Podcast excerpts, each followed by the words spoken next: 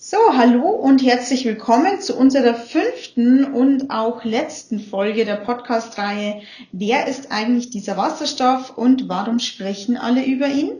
Mein Name ist Monika Kastel und ich werde auch in der letzten Folge wieder einem Kollegen einige Fragen zum Thema Wasserstoff stellen. Heute ist wieder Hubert Meyerhofer hier bei mir. Er hat uns in der Folge drei bereits einiges über Wasserstoff im Mobilitätsbereich erzählt. Hallo Hubert. Hallo Monika. Wir haben in den letzten Folgen dieser Podcast-Reihe gelernt, dass Wasserstoff ein wichtiger Baustein für die Energiewende sein kann. Hubert, wenn du nach unseren vier Folgen versuchst, nach vorne zu blicken, was siehst oder erwartest du denn dann? Ich erwarte ein Energiesystem, in dem Wind- oder Solarenergie stark ausgebaut wird.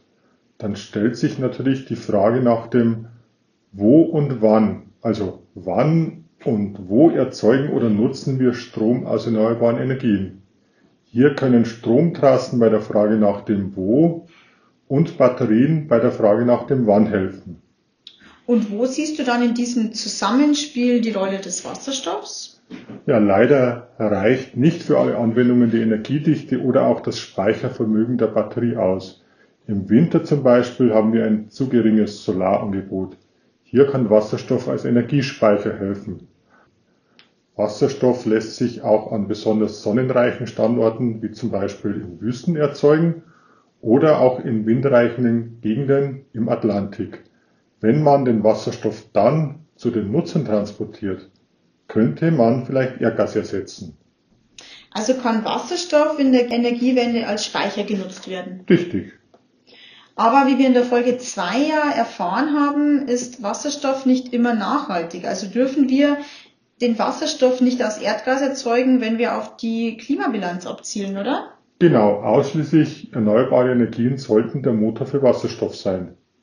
Und Motor ist ein gutes Stichwort. Hubert, wir haben ja in der Podcast-Reihe gelernt, wie Wasserstoff in der Mobilität nutzbar ist.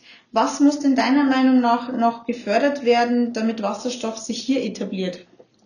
Der Ausbau der Infrastruktur ist eine wichtige Aufgabe. Deshalb ist zum Beispiel eine Förderung von Einspeise- oder Abgabepunkten oder vielleicht auch Tankstellen nötig. Denn wo keine Versorgung mit Wasserstoff möglich ist, wird es auch keine Anwendungsfälle geben. Und gibt es denn noch andere interessante Anwendungsbereiche von Wasserstoff, die wir jetzt hier noch nicht besprochen haben? Ja, bei der Biogaserzeugung zum Beispiel kann mit Wasserstoff das Biogas aufgereinigt werden und es wird so zusätzlich Methan erzeugt. Methan ist ein Brenngas, das auch in Erdgas steckt. Es ist ein Energieträger, der sich heute bereits etabliert hat. Er kann als Energiequelle, Heizquelle oder zum Autofahren genutzt werden. Das sind ja auf jeden Fall vielfältige Einsatzmöglichkeiten. Wo kann ich mich denn jetzt eigentlich informieren, wenn ich eine Idee habe oder ein Projekt mit Wasserstoff umsetzen will?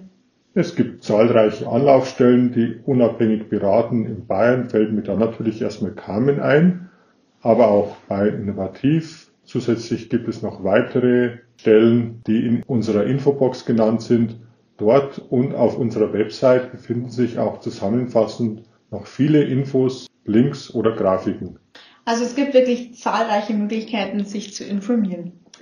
Und damit sind wir auch schon am Ende unserer Podcast-Folge und damit auch am Ende unserer Reihe angelangt. Wir haben diesen Podcast im Rahmen der Wasserstoffaktionswoche des Bayerischen Wirtschaftsministeriums organisiert.